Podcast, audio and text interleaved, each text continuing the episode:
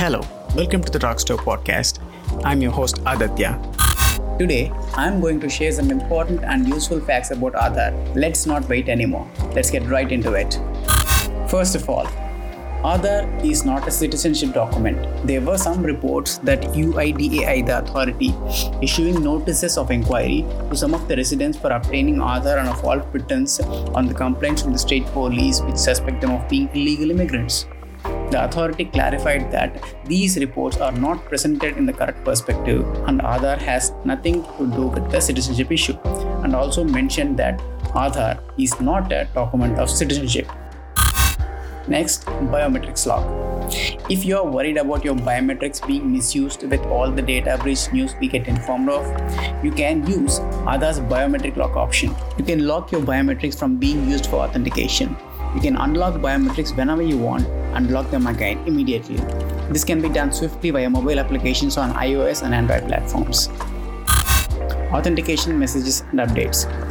If your authentication is used for any KYC purpose or any eKYC purpose, you will receive a text message immediately confirming the authentication and a mail with additional details such as deployment device, date and time, whether the authentication is successful or not, will be sent to the individual.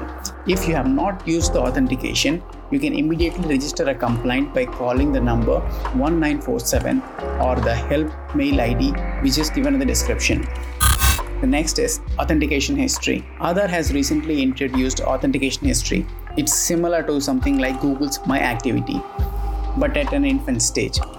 It being available recently, the authentication data are only available from March 21 to current period.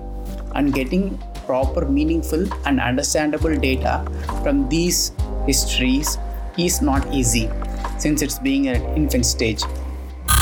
Next thing is physical copy and e-Aadhaar. After a lot of confusion and rejection during the initial stages, confusion regarding the acceptance of e-Aadhaar as a proof of identity equivalent to the physical Aadhaar card has been confirmed as valid.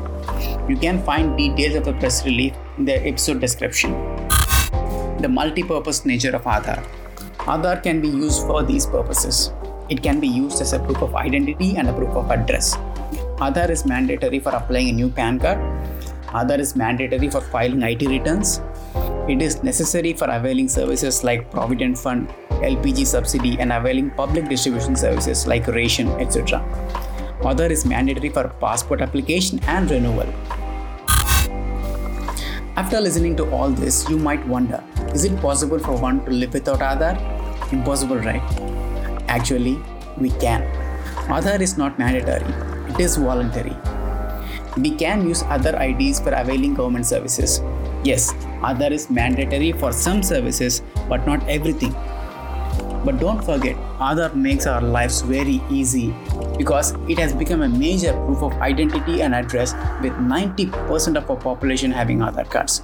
If you don't have Aadhaar card, it is tough and sometimes impossible to avail certain government services. And to end, I would like to say only one line. It helps in many ways. At the same time, Aadhaar is growing, same as the data privacy concern over the data misuse of Aadhaar.